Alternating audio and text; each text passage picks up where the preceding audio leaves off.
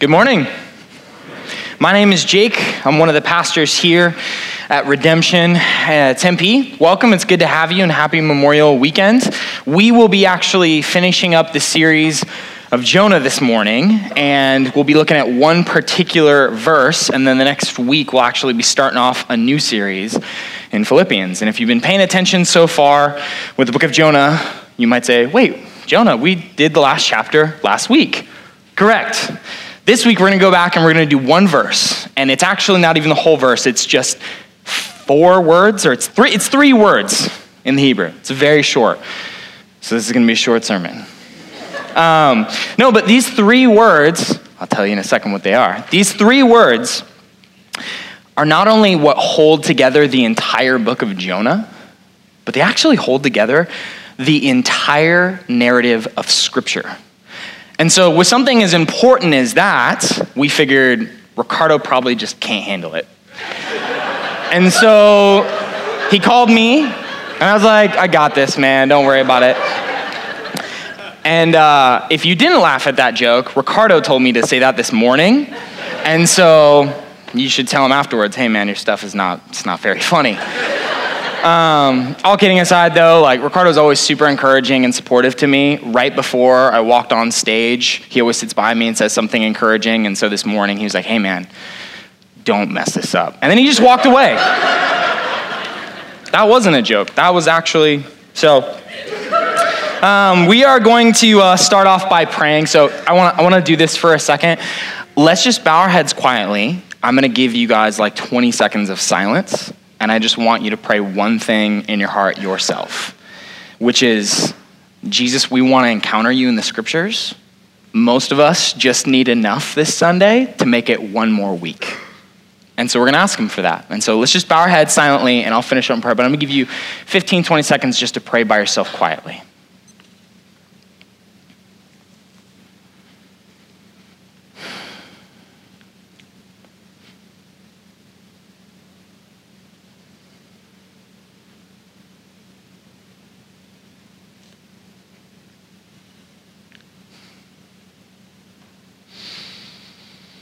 Jesus, you are King of heaven and earth, and everything is under your reign. A lot of us just need one more week. And so, will you encounter us this moment through your word enough to sustain us, to give us enough to obediently follow you? Amen. So, when I was 15 years old, my mom had this idea. She was like, "Hey, I, you're, you know, you're away from getting your license, your driver's license. So what I want you to do is I want you to read the entire Bible and I was like, she won't follow through. And so, you know, I, I was young and didn't know my mom, whatever she said something, she was, she was like, oh, it's going to happen. And so I waited until three months before my driver's license test. And I was like, I just can't wait to drive. And mom's like, I can't wait for you to finish the Bible. And I hadn't started. and so I was like, wait, are you serious? I only have three months left. She's like, man, you're not going to be driving for a while. And so I came home every day for a while after school and I sat down for like two, three hours and just started reading the Bible. And I wouldn't even say at that point I was really a Christian. She just was like, You're reading it. And so for all the high schoolers in here now who their mom's nudging them and are like, I got an idea when you get home and tell you. I'm sorry, um, I had to suffer, so you too can enter into my suffering. And so uh, I started reading the Bible and it went like this. It was like Genesis, this is like a fairy tale. This is so cool. I'm going to fly through this. Exodus, plagues. Oh my gosh. Halfway through Exodus, I was like, wait, what happened? This is like interior design plans. And I got to Leviticus and I was like, oh, this is bad. And then I got to Numbers and it was like 15 chapters of names and I was like, I'm going to learn how to skim read. And so I plowed through as fast as I could, just try to get through it enough to where I'd go in the kitchen, mom would be like, hey, how's the book of Numbers? And I'd be like, it's really interesting. And I would tell her something about it enough to show her that I was reading it, and I would just keep going through. And then finally got to the interesting stories of King David, and I was like, this is amazing. Okay, we're back on track. We're doing good. And then I hit the prophets. And I was like, what is happening? Who is this God? Because some of the most intense, violent, graphic language and imagery of the Bible comes from the prophets. And so I just plowed through it and I was like, I don't know what's going on. I don't know if someone's talking, God's talking. This is, seems crazy, but I'm just going to get through it. And then I made it to Jesus and I was like, oh. And I finished up and I got my driver's license. And I didn't touch the prophets until much later in life, until after I'd been a Christian, back a couple years ago. And I was sitting in class during seminary and my professor started talking through the minor prophets, which is where Jonah fits and he was talking about some of the graphic imagery and language and i'm gonna i'm gonna throw some of that language up here uh, and read it for you guys. Don't open your bibles just listen as i say it because i want the effect to come but here is a taste of what the minor prophets sound like.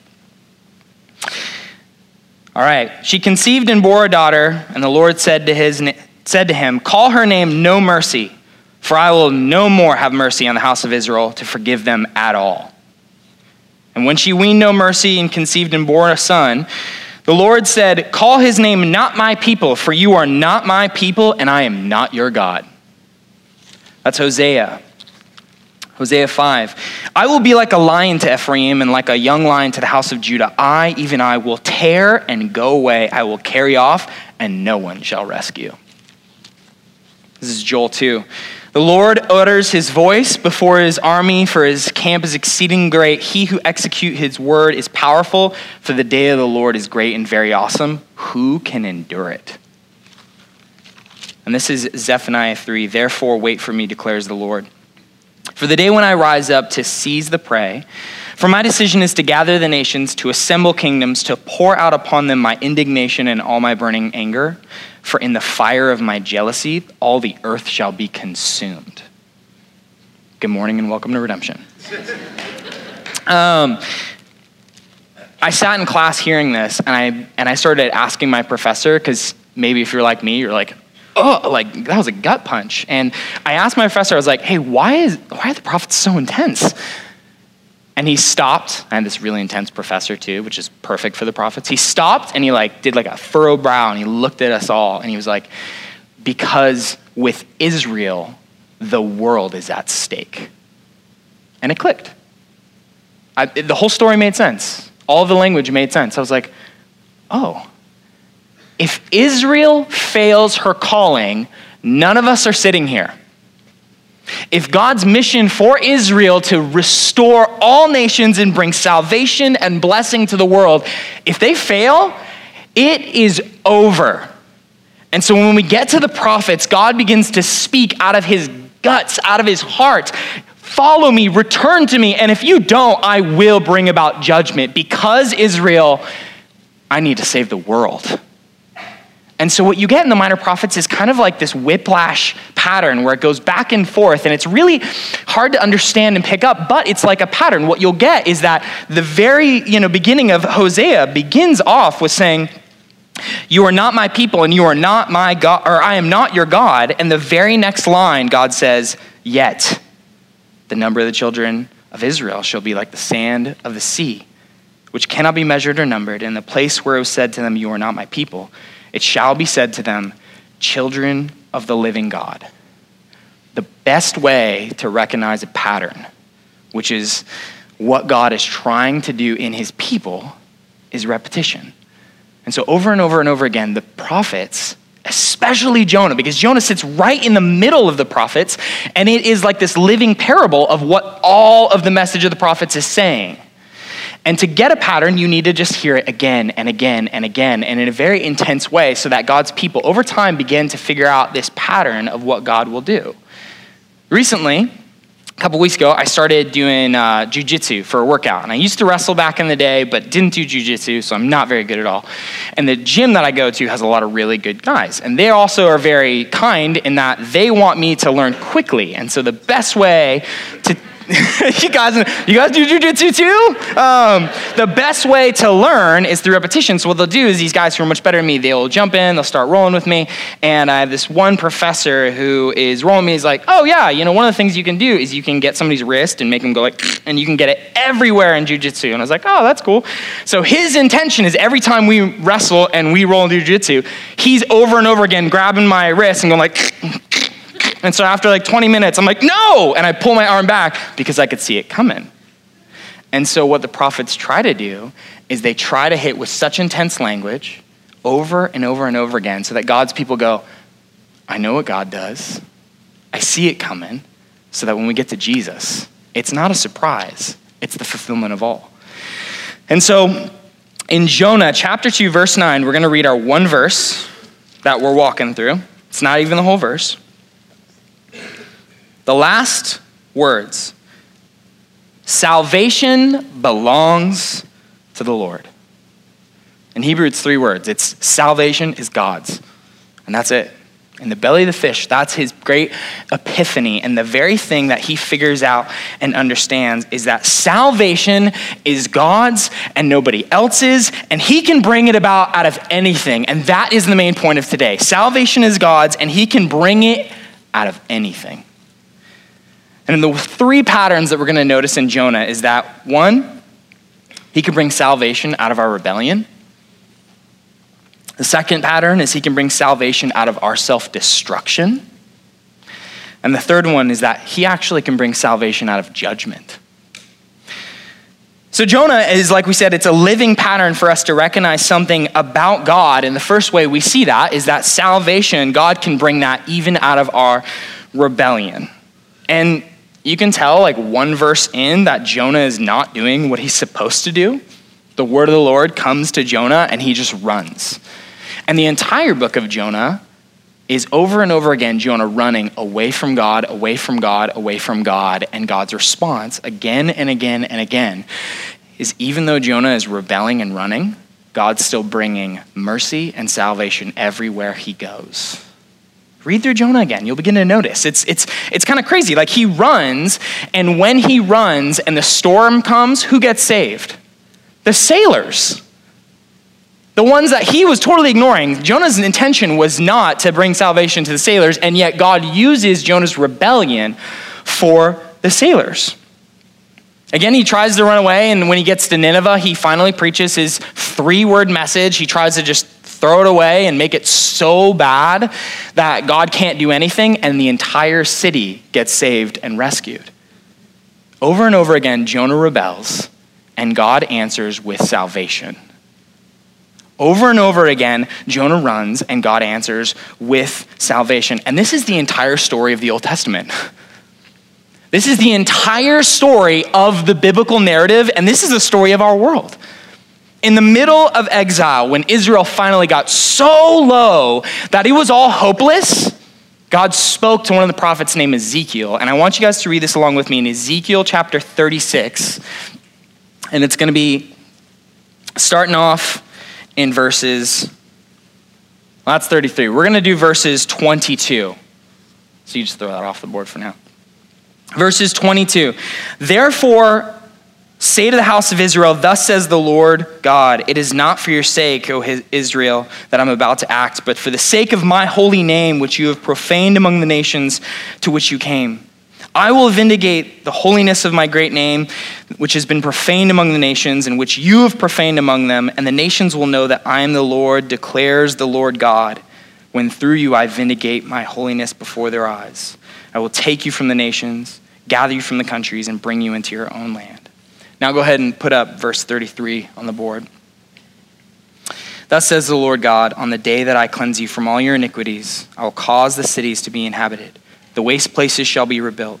The land that was desolate shall be tilled. Instead of being desolate, there shall be the sight of all who pass by, and they will say, The land that was desolate has become like a garden of Eden. And the waste and desolate and ruined cities are now fortified and inhabited. Then the nations that are left around you shall know that I am the Lord. I have rebuilt ruined places and replanted that which was desolate. I am the Lord. I have spoken. I will do it. The entire story of the Bible, Jonah is a little parable of it, is God's people running, rebelling, going against him, and God again and again answering, with salvation is mine, I will get it. Israel, if you run from me, I'm still gonna bring about salvation. If you rebel against me, I'm still gonna bring about salvation. I'm gonna do it for my name, out of my power, out of my strength, because I am God and salvation is mine. And in the belly of the fish, Jonah begins to get that. And this is and this is us. We all run again and again from God in a million different ways, and yet God is, and this is going to be a silly illustration, but God's kind of like my dog. And, and my dog is uh, part Australian Shepherd, part German Shepherd. It'll make sense in a second. Just hold on. And so she does this thing where I'll go out in the backyard and she'll stare at me and just stand up because she knows that, like, we might play. Here we go. If I move slowly, she just kind of like follows me slowly. But if you're with my dog, because she's a herding dog and a hunting dog, if you start running, she'll bolt and come after you and run faster and faster. The harder you run away, the harder she will try to chase you.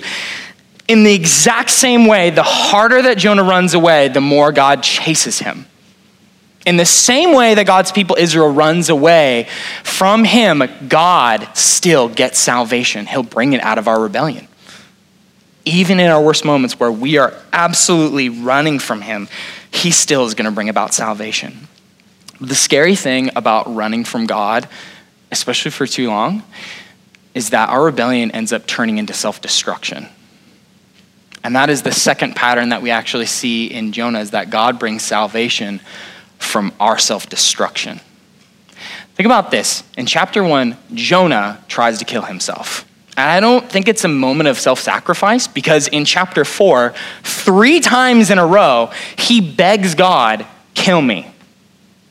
I don't like how this is working out. I don't like the view of mercy and salvation you have. Just, just kill me. I tried to kill myself, but even I can't do that because you're so in control. So you know what? Just, I want to die. Let me out of here. I want to go. The ugly thing about sin is that it doesn't just hurt others, it doesn't just go against God's will for us. Our sin is self destructive, always. We don't just hurt people in our attacks against others with our words, in our acts of racism, in our sexual sin. Not, not only do we hurt other people, but we are making ourselves less human by going against God's design for creation. And a lot of us have been in those moments and seasons of life where it is so clear that we are in a pit of our own sin that has caused us to hurt and harm ourselves. Sin is self destructive. That's the ugliest thing about it. And what's scary about it is that Jonah knows God and he still does it. We might say that we know and follow God and yet can find ourselves in the most destructive places in life. And that's because sin hurts ourselves. And you see that in the story of Israel too. In the ugliest moments of their history, Israel begins to sacrifice their own children. In the ugliest moments of, of their rebellion against God, they begin to oppress the weak and the poor and ignore the widow. And this is all of us. Like our idolatry has become so bad in America that our worship of comfort and food, we destroy our bodies. Our idolatry of connectivity and technology, we've destroyed our ability to actually connect and be known by one another. Our idolatry of money, power, security, we might not have actually sacrificed our children like the Israelites do, but a lot of us have sacrificed our marriages, our children's childhood, for the sake of pursuing that which our world says is worth pursuing. And yet, the best part of Jonah, and yet, in the bottom of our self destruction, in the pit of our sin, what is God going to do? That's the story of Jonah. What is God going to do when it gets so bad that we get brought so low and our eyes open up and we realize we have made a mess of our own lives? What is God going to do? Because we know what we're going to do. We're going to make a mess. We again and again make a mess. And yet, in that moment, in that darkest moment, God answers with, I'll bring salvation, even out of self destruction. In that same part of Ezekiel where God says, I will do it. I will bring it about. I will, I will bring life and healing even though you rebel against me. The very next thing that happens is there is a story. It's one of my favorite stories in all of the Bible. Is the prophet Ezekiel standing there in this ravine desert. And in that moment, God tells Ezekiel, Hey, look out, what do you see? And Ezekiel goes, I see a graveyard of dry bones and it's, and it's supposed to be his people. So you can imagine if you are in that moment, Ezekiel, and you are standing there on the edge of a graveyard with some of your family members, cousins, and you know deep down, like Ezekiel does, why are we here? Because we brought ourselves here. Why are we in exile? Because we brought ourselves here by our own sin. And yet, God, standing right there, tells Ezekiel, Ezekiel, can these bones live? And I can imagine that moment because you can hear it in his response him saying, ah, You know, God. I don't know. And then God tells Ezekiel, Say to the bones, get up. And then what would have been like a scene out of Game of Thrones or something crazy. The bones snap together, and you see flesh crawling up onto these skeletons. And suddenly, Ezekiel is standing there, I'm sure terrified, seeing an entire multitude of people standing there. And I don't know if at that point they looked kind of like zombies, because God then tells Ezekiel, Can these bodies live? And Ezekiel again goes, Lord, you, you know, I don't know.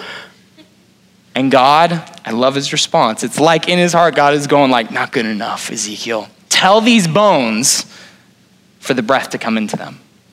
And like a great wind rushes, and suddenly there is an entire army of God's people standing there.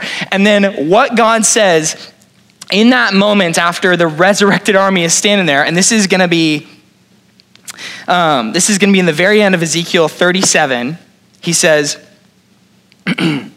Son of man, these bones are the whole house of Israel. Behold, they say, Our bones are dried up, our hope is lost. Indeed, we're cut off.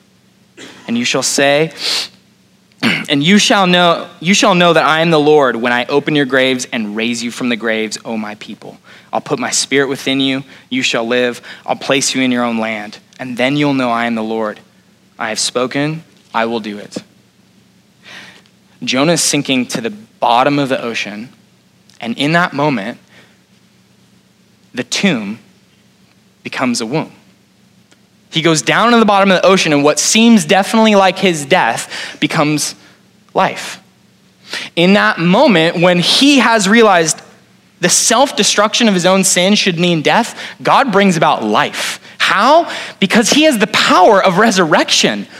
And so he tells to Ezekiel and Israel and to Jonah and to all of us that even if it gets so bad that we destroy ourselves, oh, I can bring life out of that. I can bring salvation out of self destruction because I am the Lord and it, it belongs to me.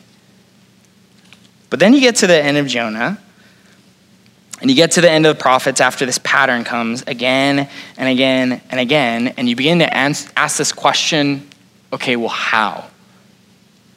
How could God have mercy on a people that really should be judged for their sin? That's the question that just kind of gets left at the end of Jonah. The Ninevites really are evil. Like, can God just ignore that? Like, Jonah's frustration kind of makes sense. How could it all fall apart and it get so bad and so ugly because of our own sin, and yet God can still answer in life and salvation and in mercy? Because the third pattern that you begin to notice within the prophets and in Jonah is that God brings salvation through judgment. Judgment and salvation are one of the two major themes, especially within the minor prophets, the book of the 12. But they don't stand against each other. Salvation and judgment don't come up against each other and clash, but with the message, the pattern begins to come with all of this kind of like holy whiplash of where God says, I will judge, and then the next line, he's going to give mercy and life. What you begin to see is that God brings salvation through judgment. And I, I want, I want you guys to hear this. This is again from Hosea. Just listen, you don't have to turn here. In Hosea chapter 5. And this, this, is, this is incredible because this is a prophet that would have been in the same time as Jonah. And so in Hosea chapter 5, when God says, I, even I, will tear and go away, and no one will carry off, no one shall rescue, in chapter 6, six it says, Come, let us return to the Lord, for he has torn us that he may heal us. He has struck us down, he will bind us up. After two days, he will revive us. And on the third day, He'll raise us up so that we may live before Him. Did you catch that? God will bring judgment, And in three days, Israel, who is called his son all throughout the book of Hosea. He's going to judge his son, and in three days, he will somehow raise him up. And then Jonah is in the belly of the fish, and in three days, what became his judgment turns into his salvation, not just for him, for, for all the Ninevites. What you begin to see again and again and again in the entire Old Testament is this pattern mysteriously. How could God bring about salvation in all this mess? And the answer is through judgment, salvation will come. And that's why when in the Gospels we pick up Jesus speaking out of the Gospel of Matthew, he says that the only sign I'm going to give is the sign of Jonah.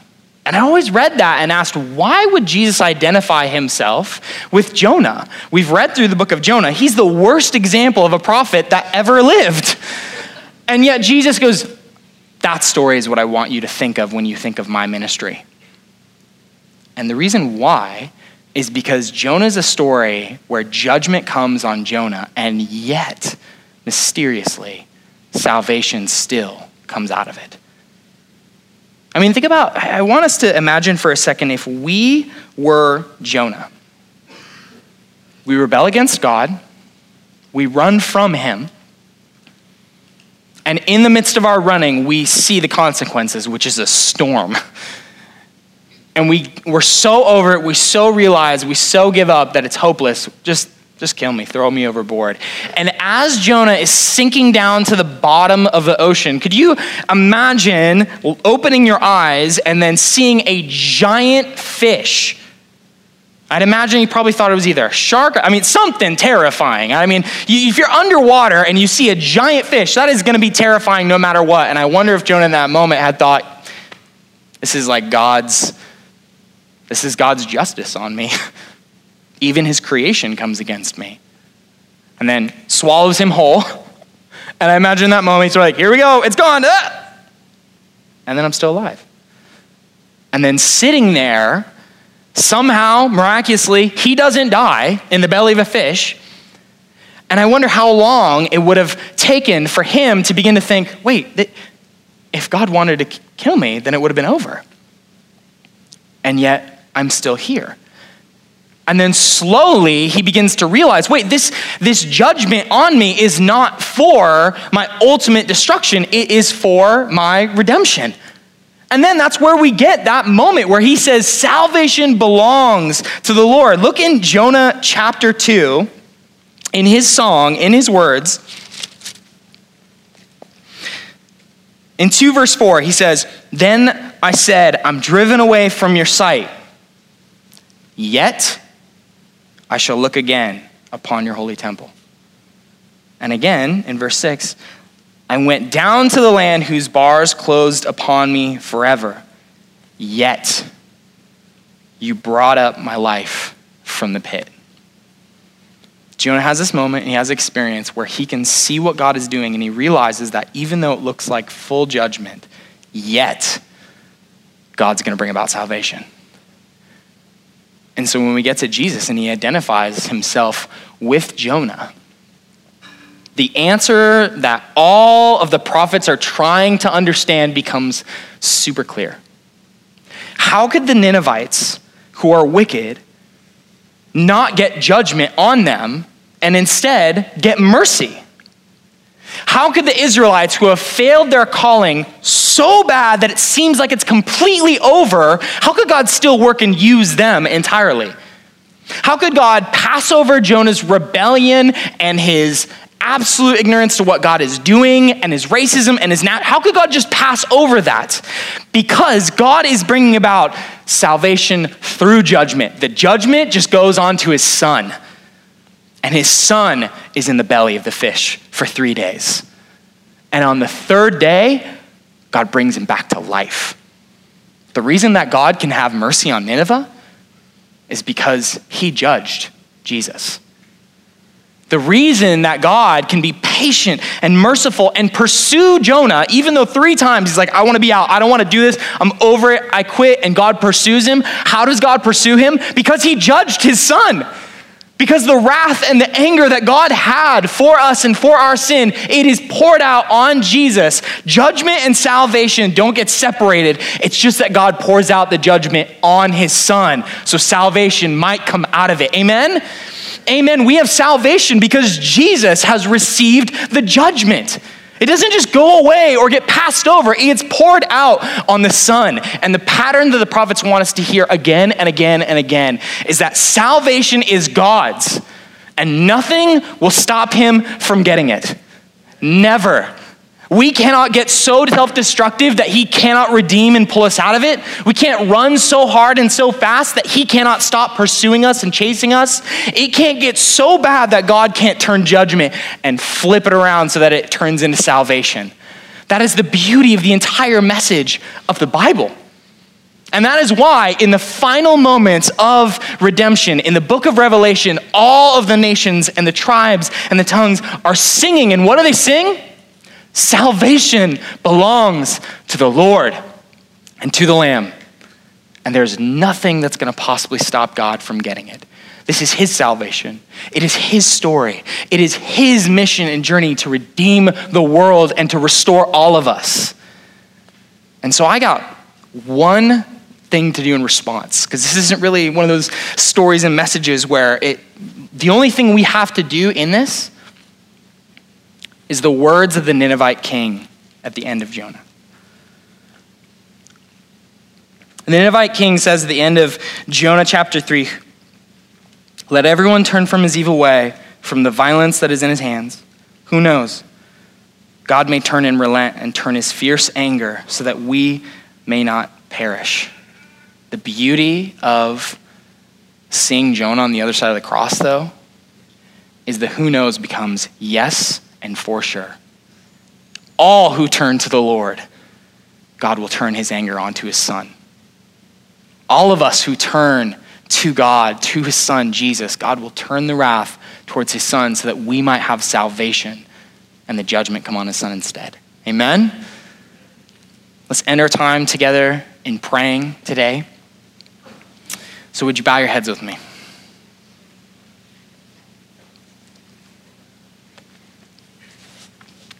Father, salvation belongs to you. It's yours and yours alone. There is no one else who can bring it about. We can't bring it about by our hands, we can't do it with our power. There is no other thing in this world that can bring about salvation. And so, Lord, I just pray that for all of us sitting in here, those of us, Lord, who do not know God, that today might be a day where we turn turn and follow the Lord. And God, for all of us who have been following Jesus and we just need the strength to go one more week, can we again, by your Spirit, turn to the Lord? Because you have poured out the wrath and judgment on Jesus, and now we get salvation and life. Praise you, Jesus, for you're a good God. You're merciful and you're abounding in steadfast love. And Jonah, as he saw that finally, I pray that we might see it today as well. Amen.